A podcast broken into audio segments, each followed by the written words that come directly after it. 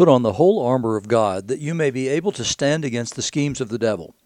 For we do not wrestle against flesh and blood, but against the rulers, against the authorities, against the cosmic powers over this present darkness, against the spiritual forces of evil in the heavenly places. Those are verses 11 and 12 of Ephesians 6. You're listening to Faith Seeking Understanding, and I'm your host, John Green. Thanks for being along today. I appreciate it very much. So we here we are on Christmas Eve, right? So this is probably going to be the, the least Christmas Eve-ish message that you've ever heard but it's because I'm looking at what were the messianic expectations of the Jews at the time of Jesus. I'm looking at that in order to kind of understand how Jesus actually fulfills those messianic expectations. And so some of you'll know that, that I've been talking about a guy a lot lately named Michael Heiser, H E I S E R, who I appreciate very much and respect very much, not only as a scholar, but as a Christian brother as well. And so there, he has an awful lot to say. And so, probably a lot of it are things that are overlooked by most churches and most pastors because it's not something that we come across very often, frankly, in seminary. These are not things that are taught, not in our day anyway. And, and here's the thing what, what we have to do as Christians um, is recognize our own blind spots, recognize where we're missing things because we've been trained to think in certain kinds of ways. And those of us who are born after the Enlightenment, so, you know, in the last few centuries, um, we have a, a scientific ish way of looking at the world and a rational way of looking at the world. And so the, the way that we look at it and think about it is that the things that can be seen have priority of place.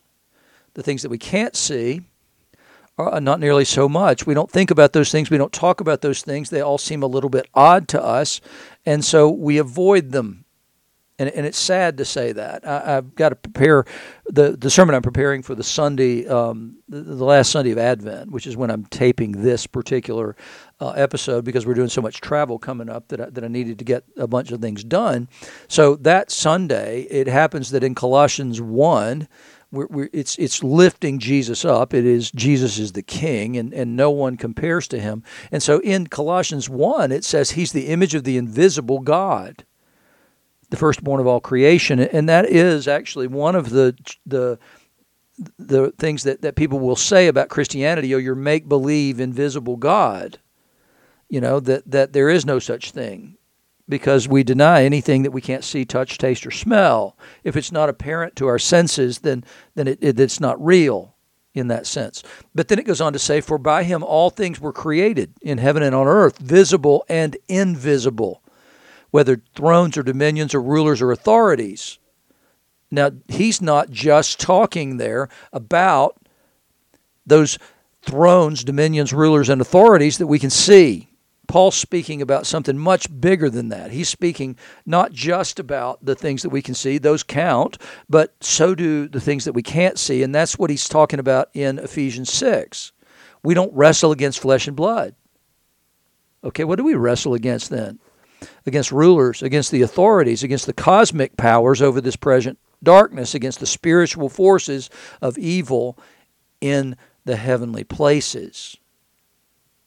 Well, we got to not just put on the whole armor of God to do that. We have to put on a totally different way of thinking. We have to put on what's really and truly a biblical worldview that takes that seriously, that takes that stuff as seriously as we take the stuff that's that's present to us. And I think that's that's a weakness that we have in the church. And I think we don't talk enough about those those realities that are unseen, that are not visible to us because they're no less real. And that's where our greatest opposition comes from. And I think that we neglect that way too often. There, there, Heiser speaks a lot about this, this whole idea. And, and he takes on the difficult passages in Scripture. And I want to look at some of those with you today. Right? So, one of the things that he talks about is Genesis 6 1 to 4, which is something nobody talks about because, well, it's just weird. Right? So, when man began to multiply on the face of the land, and daughters were born to them, the sons of God saw that the daughters of man were attractive. Well, first thing you got to figure out is okay, who are these sons of God?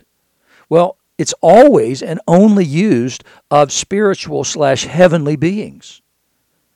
It's not used of human beings. Sons of God always refers to heavenly beings other than human beings.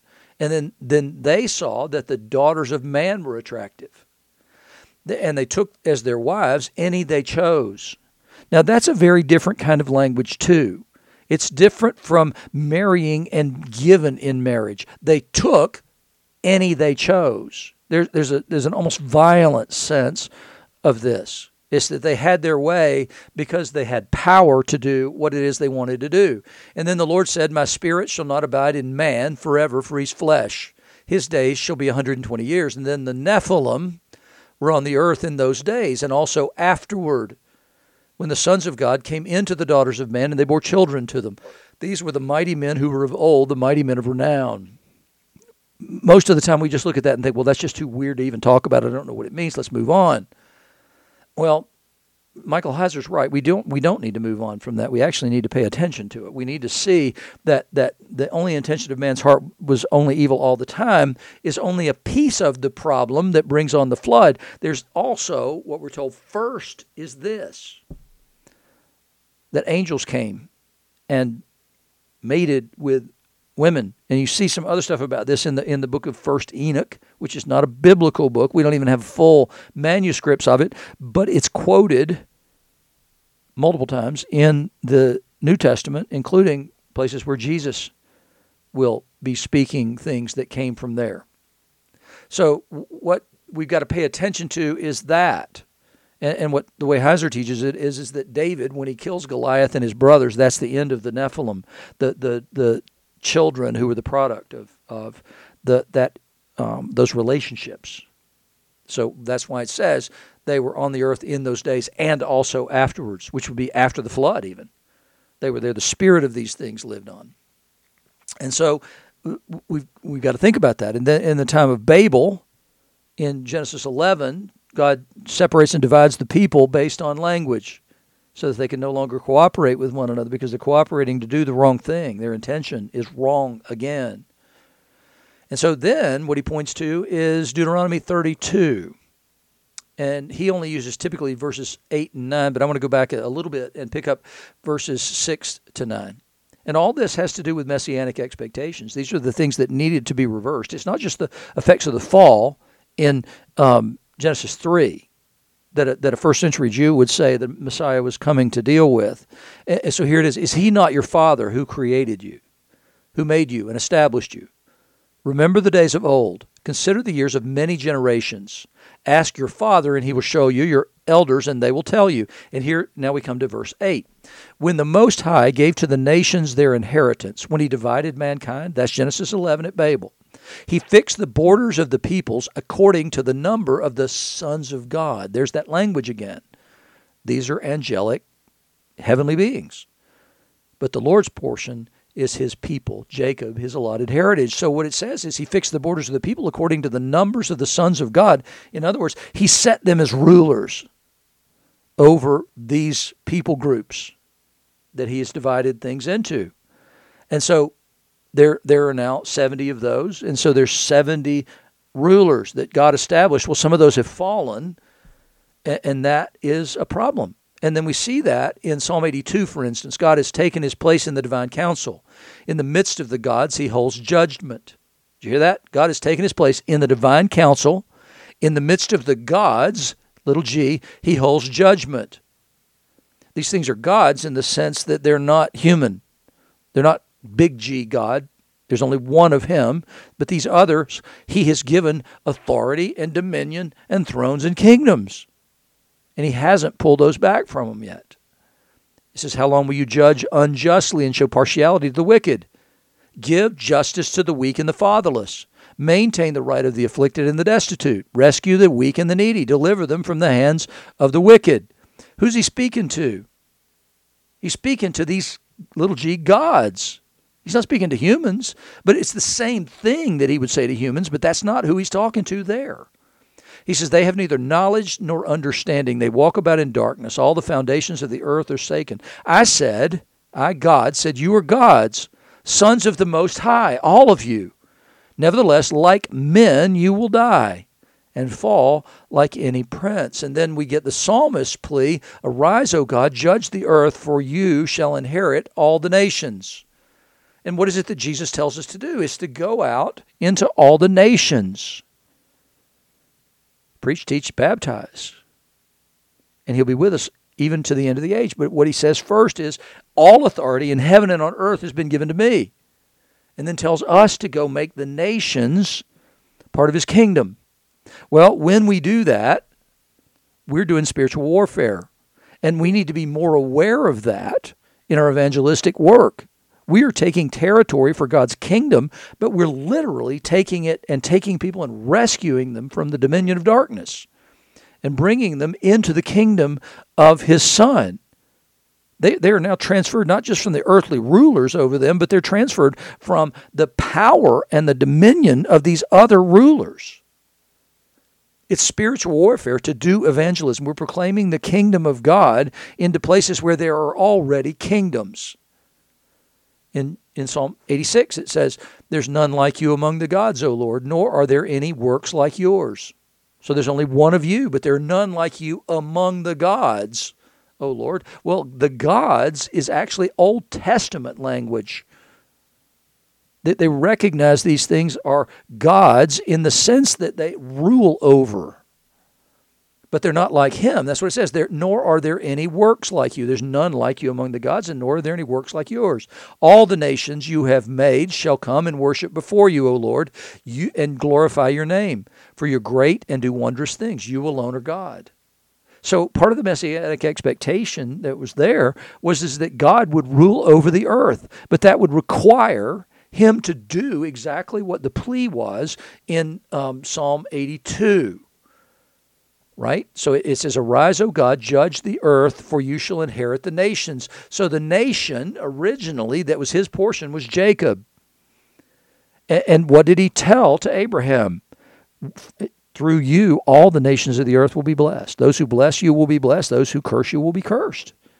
So he's going to bless the nations through this man, Abraham through the Jews. And the point was that they were going to have their place and people would come to them because of the blessedness of their lives as they kept the covenant and lived in the land. Well, they didn't. And that became a problem, obviously.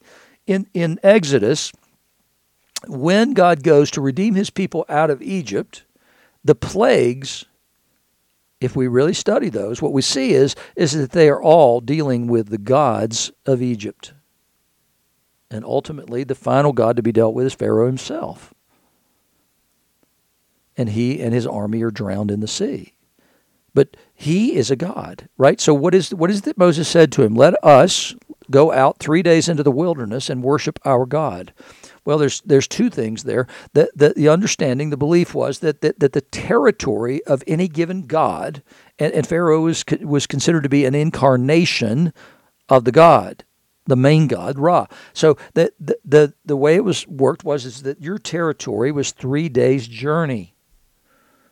So to go three days into the wilderness was an odd thing because what it said is we're going out from under your control when we go three days out into the wilderness. You're not God there in the wilderness. We're free of you, we're outside of you. But what's odd is they're going to meet their God in the wilderness because what most people would have believed would be that, that no, you don't meet the God in the wilderness, you meet demons in the wilderness, like, well, Jesus did when he goes into the wilderness and there meets Satan so here, what we what we see there in the in the passage from uh, Exodus is that they've said we, we're going to go outside of your control because the control of a God is about three days' journey in any direction. And then we're going to get out from under you and we're going to worship then our God there in the wilderness, which is to say that you're not Him. We don't accept you as God. We are rejecting you as God. We have a God and we're going to go meet with that God. It's a powerful thing. And, and so then what has to be shown is the gods of Egypt are inferior to the God of Israel. Who needs to know that? Two people, right? Two groups of people the Egyptians and the Israelites. They need to see these things. In order to get them to take the leap to go out into the wilderness to serve their God, they've got to know who their God is, and they've got to know that their God is more powerful than the gods of Egypt. And so that's what the plagues do. They show that God is greater than the gods of Egypt. And then when God's able to do things that their magicians can't do, then it also shows that Moses is more powerful because God's with him. So we, we see these things and we, we don't pay close enough attention to them in a lot of ways. And, and then, so what we're seeing there is God triumphing over the gods of Egypt. And the gods are not, they're, they're real. God put them there, God created them. Whatever names they're called by are almost immaterial. The reality is, is that what Deuteronomy 32 tells us is there are gods over those places. And so when Jesus goes to the land of the Gerasenes, okay, that's not in the land of Israel. When he goes to the land of Gerasenes and he deals with the demoniac who is out there in the tombs, then, then that is a signal that, that the kingdom of God is being extended now beyond the borders of Israel. So God's power can go further than that. Our God is not limited by geography in the same way these other gods are. And so he goes and he heals this man who has been under demonic oppression during this entire period of time in his life. Jesus sets him free from that and proclaims the kingdom of God, the kingdom of Yahweh, has come to this place, the only real God. And the man wants to go with him, and Jesus says, No.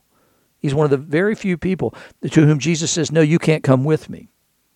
He, he tells him to stay there as a witness because now those people need to see that guy and be confronted with him day after day after day so that they will remember this God whom Jesus represented and came and brought the power of God to that place. And you see the same thing so many times in synagogues. Who is it that teaches with such authority? And then he takes authority over demons in those same places. And and that was a part of the messianic expectation that this spiritual oppression, not just over Israel, but over the world as well, would be released.